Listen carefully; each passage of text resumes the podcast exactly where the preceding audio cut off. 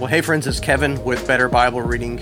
And on today's episode, I wanted to share with you a sermon that I had the opportunity to preach uh, a couple weeks ago over at a sister church of my own. And I don't always share sermons that I preach, but many of you do know that outside of this channel and the podcast feed, uh, that I do stay fairly active in my own church uh, between teaching Sunday school and preaching on occasion. Sometimes those occasional preaching opportunities are not only my own church, but surrounding churches that we have a relationship with. And uh, because the feedback was really encouraging, uh, I wanted to take the opportunity to share this one with you. I got permission from the church to share their uh, video recording of this. And this was preached at Grace Community Church in Yulee, Florida. I'll put a link to their church website if you're interested in learning more about them or if you find yourself in the area and interested um, in what they have going on there, what the Lord's doing. I'll be glad to share that in the description. Uh, but this sermon was preached uh, by request in the parables of Jesus, specifically the parable of the unrighteous ruler, or some translations will call it the parable of the persistent widow. This is from Luke 18, and the lesson here is really thought provoking of how we think about prayer, how we see ourselves, and how we see the Lord in that whole dynamic, and what Jesus wants to teach us in this parable. So I hope it's a blessing to you. I really appreciate all of you watching and listening to the Better Bible Reading podcast, and I'll have more episodes for you in the very near future. But take care and enjoy this one. Well, friends, we're in Luke chapter 18 this morning, and if you are able, I invite you to stand for the reading of God's Word. We're going to be considering uh, verses 1 through 8. This should be a very familiar passage uh, to anyone who has spent time in the church uh, because it is one of the more memorable parables. And this is uh, the so called parable of the persistent widow, or if you have a different translation, it might have a heading that says something like the parable of the unrighteous ruler. Uh, but either way, we'll deal with both of those themes here. Uh, but this is Luke 18, uh, verses 1 through 8. Hear now the word of God. And he told them a parable to the effect that they ought always to pray and not lose heart. He said, In a certain city, there was a judge who neither feared God nor respected man. And there was a widow in that city who kept coming to him and saying, Give me justice against my adversary. For a while he refused. But afterward he said to himself, Though I neither fear God nor respect man, yet because this widow keeps bothering me, I will give her justice, so that she will not beat me down by her continual coming. And the Lord said, Hear what the unrighteous judge says. And will not God give justice to his elect who cry to him day and night? Will he delay long over them? I tell you, he will give justice to them speedily. Nevertheless, when the Son of Man comes, will he find faith on earth? The grass withers, the flower fades away, but the word of God endures forever. Amen. You may be seated. Well, not only am I a native of Camden County, uh, but I have spent time working on the Navy base uh, years ago, and even not so long ago, to the last couple years. Uh, and so that was really considered, if you are from around this area, you know it is advertised, it is marketed as uh, the best thing since sliced bread. Uh, to make it into a government job is really the ideal situation. And of course, if many of you who do work in that uh, category uh, have spent any amount of time out there, then you're probably laughing because you say, well, I can think of some better things than, than that. But since my first day out there, one of the things that I was taught as a newcomer, I was fresh out of high school, was this principle that the squeaky wheel gets the grease. This could play out in a variety of different scenarios. Uh, if you wanted your boss to get you new equipment for your shop because what you had was outdated, uh, if you wanted to get a new job in a different area, if you wanted HR to really hear your case, if you wanted the union steward to really have your back, all you had to do was remember that the squeaky wheel gets the grease. In fact, I remember some time when I would be speaking to my supervisor about a certain scenario in our shop, and uh, my coworkers would literally walk by and make squeaking sounds to remind me of the principle that had to be maintained. And of course, some of this can be done uh, in, in a sense, it's just the way that things are. You just have to go through the process. And other times, people would really manipulate the process in a very selfish way. Uh, but I'll never forget that. And it turns out that we have somewhat of a squeaky wheel principle in this passage. The only difference is Jesus presents it to us as a contrasted principle. He wants us to see that, and then he wants to turn it on its head.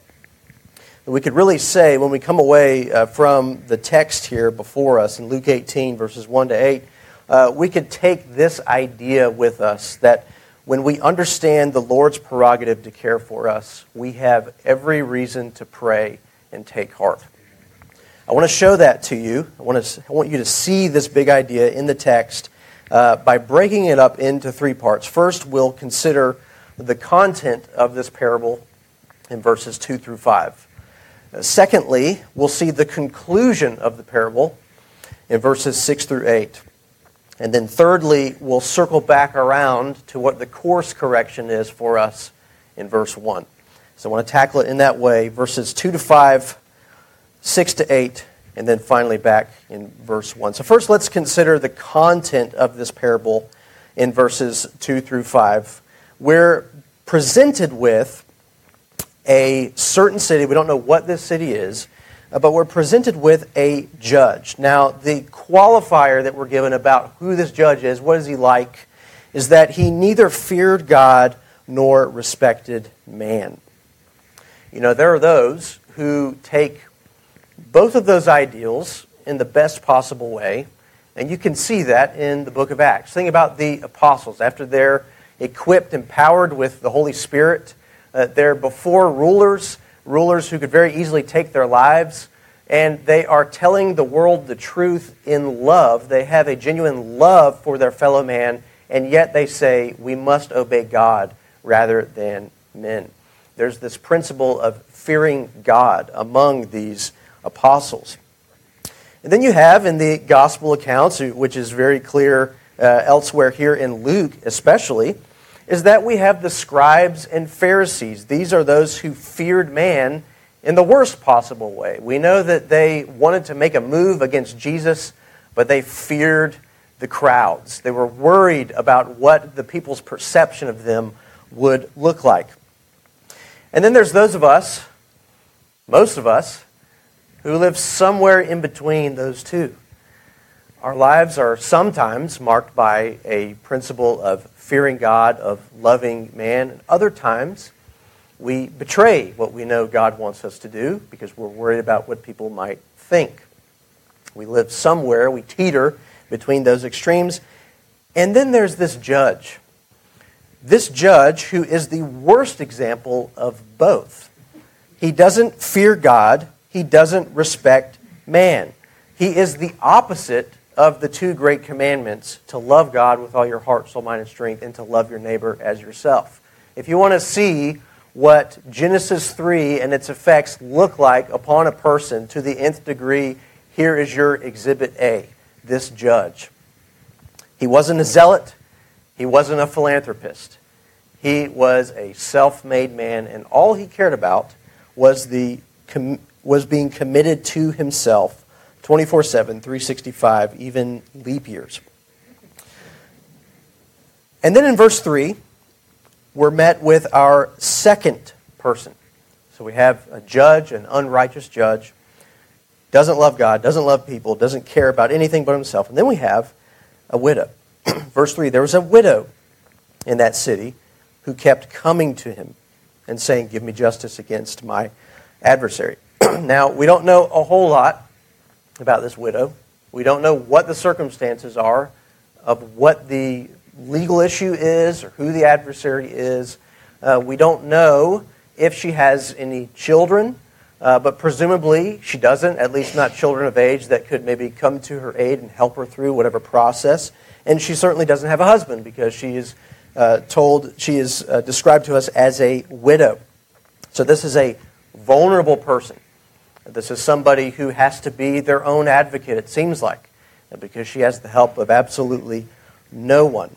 Uh, we could really read this when she says, Give me justice against my adversary. If you compared different Bible translations, if you did a word study, you could see that she's saying, Avenge me. She's saying, Grant me justice. She's saying, Give me legal protection. And that uh, description of a adversary could really read, Give me legal protection against this prosecuting attorney.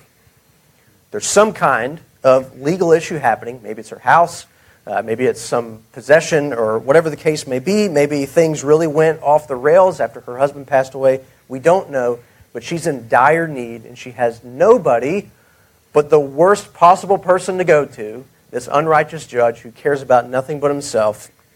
And yet she's so desperate that she's going to take it and run with it. She continues to go to him. She keeps coming to him and saying, Give me justice against my adversary. And here, in verse 4, we see the squeaky wheel principle happening.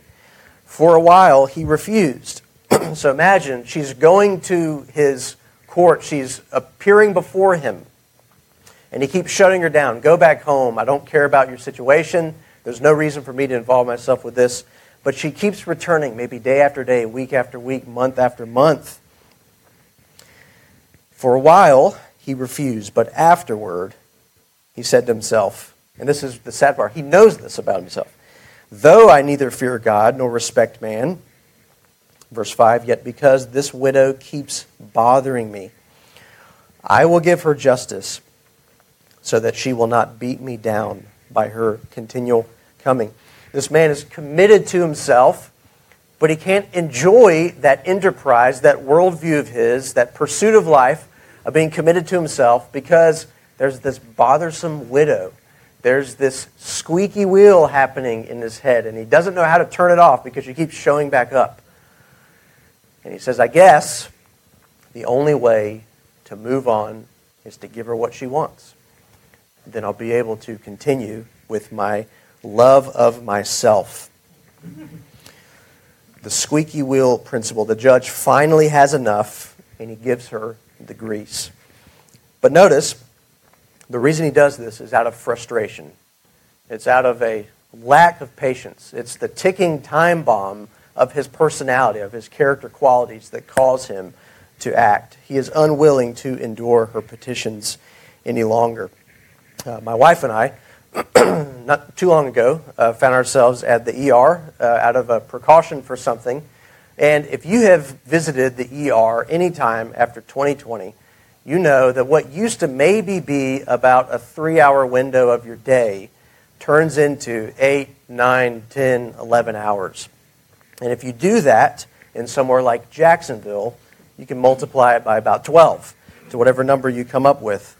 Sitting in the ER waiting room is not fun, and there are a variety of different circumstances of the people there waiting to get help. But let me tell you what makes it even worse than sitting in an ER waiting room. Sitting in an ER waiting room when they're testing the fire alarms. No lie, this is what happened to us. And as we're, you know, we put in a few hours at this point, we're waiting uh, to be called back. And the fire alarm is now being tested for maybe the third or fourth time. And each time it goes on for longer and longer before they shut it off. And the man across from us, as we're sitting in the waiting room, uh, there's another man to my right. The man across from us, and I didn't notice this till it was already happening, but he let out a big sigh when the alarm started going off, and I thought, okay, he's just frustrated about this like everybody else. A few seconds later, out of my peripheral vision, the man next to me gets up. I look over, and the other man across from me is now having a seizure. and he's about uh, two seconds from face planting onto the tile.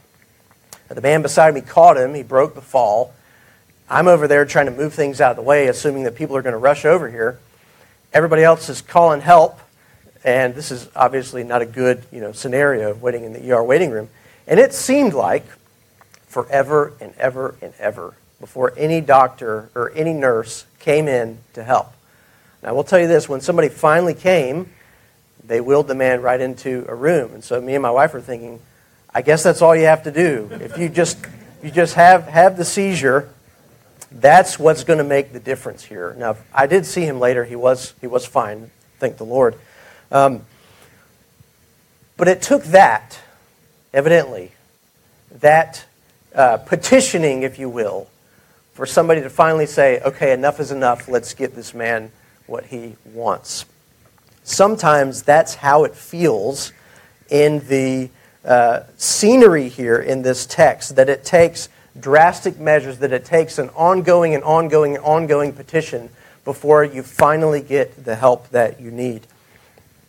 We might be tempted to think that way about prayer, that it means that we have to go to the very end of ourselves before the Lord hears us before he's willing to rise and take action. He waits till the final moment. It's tempting to think that way. The world might encourage us to think that way. Well, if there is a God, he's certainly too busy to be bothered by you. But notice that Jesus turns this on its head. Notice that Jesus doesn't want us to walk away from this parable thinking that. What is the conclusion that Jesus wants us to have in this parable? That's what we see in verses 6 through 8. The conclusion of the parable first reads this And the Lord said, Hear what the unrighteous judge says. A good modern translation might sound something like this Jesus says, Go back and read verse 5 again. So let's do that. Actually, let's start in verse 4. For while he refused, but afterward, he said to himself, Though I neither fear God nor respect man, yet because this widow keeps bothering me, I will give her justice so that she will not beat me down by her continual coming. Jesus says, Take that to heart. The words that you just heard from this unrighteous judge, consider those. Now let's contrast that. Let's compare, and now let's contrast that with the Lord Himself. Verse 7 And will not God give justice to His elect who cry to Him day and night? Will He delay long over them? I tell you, He will give justice to them speedily. Now let's stop right there. Jesus wants us to do a double take between what this unrighteous judge shows us and how it serves as a negative example the world might say it's a positive example. That's exactly what God is like. But Jesus says is exactly how God is not. This is exactly what God is not like. In Calvin's Institutes, uh, obviously in a Presbyterian context, that's one of those books that you hear a lot about. It's a very thick and massive book, but thankfully for this quote, all you have to do, if you've never spent the time in Calvin's Institutes, all you got to do is read the first page because it comes from the first page. He gives us a twofold knowledge of wisdom. He says wisdom has to do with this knowing God and knowing ourselves. And these are mutually inclusive, not exclusive. What we learn about ourselves begins to push us towards the knowledge of God, and vice versa. When we learn about God, it begins to teach us something about ourselves. Sometimes it's a positive positive, sometimes it's a negative positive, so on and so forth. But Calvin says this we are accordingly urged by our own evil things to consider the good things of God. We are accordingly urged by our own evil things to consider the good things of God. This is exactly what Jesus is telling us to do in relation to this unrighteous judge and the judge of all the earth, God Himself.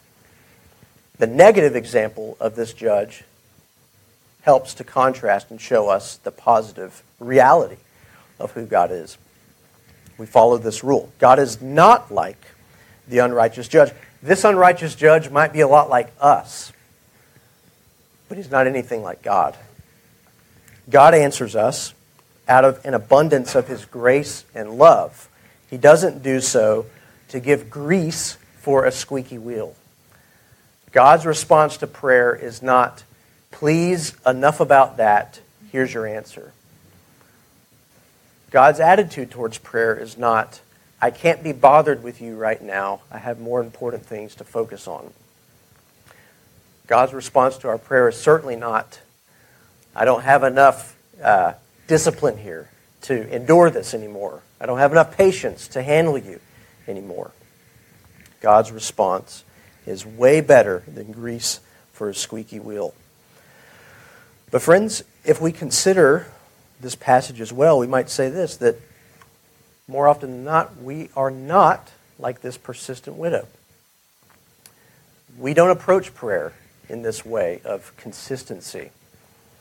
We don't approach prayer in a way of knowing it's just a matter of time before I get my answer. Now, this doesn't have anything to do with manipulating God to give us the, the, the, good things of this world or anything like that. This is not a prosperity message here, that if you bug God enough, He'll give you whatever you want. But as we ask anything according to the will of God, He will. It's not an option, it's not up for debate. He's made that known about Himself. But then there's an interesting way that this text also transitions. Jesus says, Look at this example.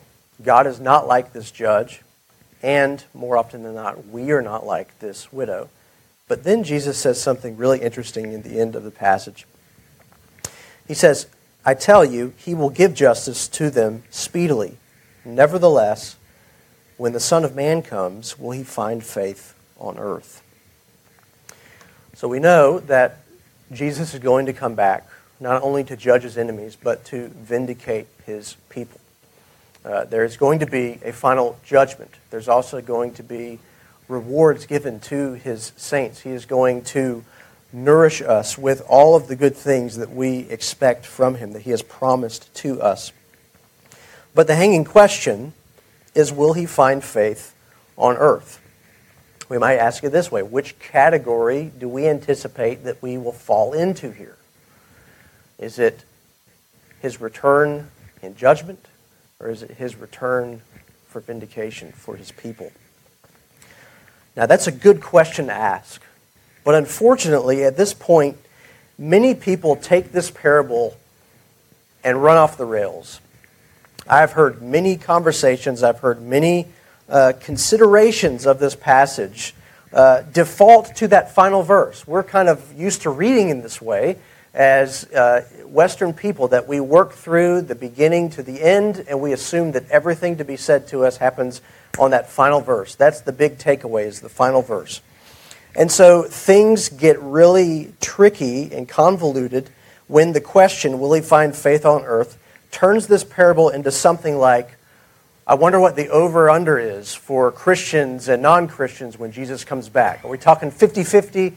Uh, it certainly sounds like it's going to be less than the majority. And that's what the whole parable becomes about. Or, people will take that verse in, in, in uh, verse 7 he will, give, he will not, excuse me, and will not God give justice to his elect who cry to him day and night? And then they go to verse 8, and he asks the question, Will he find faith on earth? And they say, Oh, well, I guess the elect can lose their salvation because he's going to return and there's not going to be faith on earth. The rhetorical question implies, No, there won't be. So you can lose your salvation. I mean, people go crazy with this passage, and they rob it of all of the good things that the Lord wants us to take away. He wants us to consider that question but he doesn't want to give it to us in a way for open ended speculation. And the reason we know that is because that's not what parables are for. Parables are not given to us that we might speculate about the finer points, that we might speculate about, okay, which person am I, which person is he. But Jesus gives us parables as course corrections for our lives. And thankfully, we don't have to guess what this course correction is because he flat out tells us. And that's why we have to rewind back to verse 1. The guesswork is taken out because Luke so graciously unlike some parables where the meaning is uh, kind of left for our interpretation, we're told what this parable is about. We're told what we're supposed to do.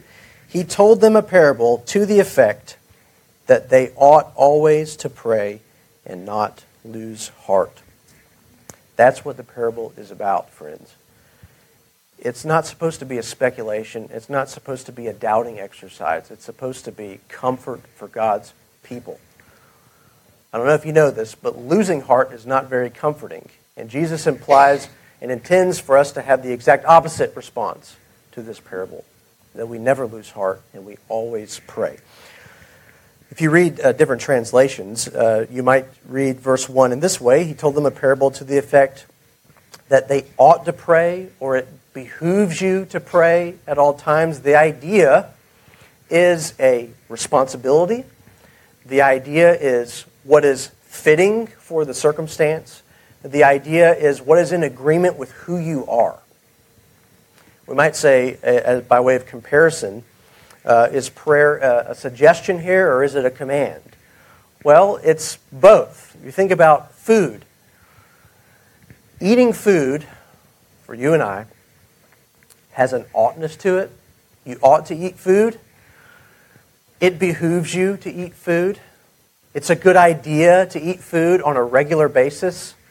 Now, nobody's going to hold you down and, and force feed you, but if you decide I'm just not going to do that, well, you know what happens eventually, right? So it is a command because it's, it's a thing that is necessary for who we are.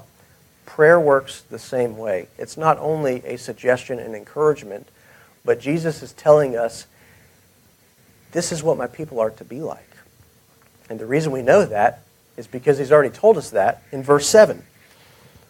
How does he personify the elect? The elect cry to him day and night. That principle of always praying is alive and well in the passage. To be God's elect, to be his beloved ones, is really what that word implies, is an attitude of prayer, of crying out to him day and night. And unlike this woman who was maybe just you know, hedging her bets, maybe this guy is going to eventually give me this grease, maybe he's going to get tired of me squeaking here. The elect pray out of faith. The elect pray because we know that we have a God who hears us. We have a God who delights to respond to us in a favorable way for our good. There's also a direct correlation here between always pray and never lose heart. We might say that it is a repetition. To always pray is our defense against losing heart. If we find ourselves not praying, well, we find ourselves in a situation where we're now very likely to lose heart. The motivation, the defense for having hearts that are pleased with God, that rest in Him, that are assured of His goodness, that's what prayer does. That is what God gives it to us for. So, how can we take this and really make it our own? How can we come away with the uh, takeaway of the parable that we find in verse 1 and come away with comfort? Well, I want to read a quote from Luther who says this When the devil throws your sins in your face and declares that you deserve death and hell, tell him this I admit that I deserve death and hell. What of it? For I know one who suffered and made satisfaction on my behalf. His name is Jesus Christ, the Son of God, and where he is, there I shall be too. What Luther is saying is, friends, we once stood condemned. We were worthy of judgment. We were in dire need of legal protection. We had an adversary who rose up to condemn us, to cause us to lose heart, to cause us to drift away from the good things of God, from God's sacrifice in Christ. On our own, we do stand condemned. On our own, we can't expect God to care anything about our prayers. But that's not where the story ends for those of us who are in Christ. And friend, if you're not in Christ, know that this passage invites you to him. Know that he is revealing something very important about himself for your good, for your joy, that you might come to him and receive salvation. We understand this, that we do have an adversary, but we also have a great high priest. We also have the Lamb of God who takes away the sin of the world. We have Christ who is our great advocate. And when the Father looks on us, though we would stand condemned on our own, in the perfection of Christ, his perfect obedience, his perfect substitute on our behalf to suffer our sin, to suffer our condemnation, we have right standing with God. All of the benefits that he has earned are ours in him. We're justified. That's how the Apostle Paul words it. And though our adversary still seeks to accuse us, still seeks to rob us of our joy, still seeks to rob us of the truth of the gospel, the Apostle Paul says, Who shall bring any charge against God's elect? It is God who justifies. Who is to condemn? Christ Jesus is the one who died. This same Jesus who's telling us this parable to always pray and not lose heart is the Jesus that tells his beloved apostles in the upper room, In this world you will have tribulation. Circumstantially, you would have every reason to lose heart. But what does Jesus tell them after uttering those words? He says, But take heart. I have overcome the world. Friends, that's the greatest motivation for prayer. Because we have found ourselves in a similar situation to this persistent widow. But the difference is we don't have an unrighteous judge that we have to plead our case to, twist his arm, bug him to the point of uh, extinction. We have a judge of all the earth. We have a good God who has made a way for us to bring our petitions to him, to draw near to his throne of grace, that we find mercy and help in time of need. And he delights to do this. He's the one that has made this possible. He is the one that has brought us into this right standing so that he would gladly hear our petitions. We're reminded of this great privilege that we have. And we're reminded that because God has already proven his track record for us, we have every reason to go to him in prayer. When we're reminded of the goodness of the gospel, we're reminded of why we should pray, why we should always pray. And Augustine says in this passage, it's not about praying in terms of length, but we're talking about being persistent in prayer. We're talking about knowing that we can always come to the Lord in prayer. And I think that's Jesus' challenge for us at the end of the passage. Will he find faith on earth? It's not a judgment to say, no, he won't, and that's just the end of the story. But it's to call us back to that course correction. It's to call us to evaluate our own lives and say, am I embodying faith? Because if I am, it's going to show itself in persistent prayer. And that persistent prayer is going to protect me from losing heart. And friends, that's not only an individual pursuit. That's why the Lord has brought all of you together as his people. Not only are you his beloved child in Christ, but collectively you're his beloved flock. He longs to shepherd you, to protect you from evil. He brings you together that you might edify one another. He brings you together that you might pray together, that you might utter your petitions alongside each other to a God who is pleased to hear you. Friends, when we understand the Lord's prerogative to care for us, we have every reason to pray and not lose heart. So let us not become victims of this world by looking to ourselves, but let us be victors by looking to Christ. Amen. Well, thank you for watching this one, friends. I hope that it was encouraging to you. I hope that this taught you something about the gracious perspective of God to answer our prayers and how we should approach prayer with a sense of hope and encouragement because of the way that Christ has made for us uh, to gain an audience with the one and true God. And I hope that this maybe helps you, as I mentioned in the sermon, course correct uh, some things that might not be in line in your own life uh, that might be prohibiting you from approaching prayer in the right way.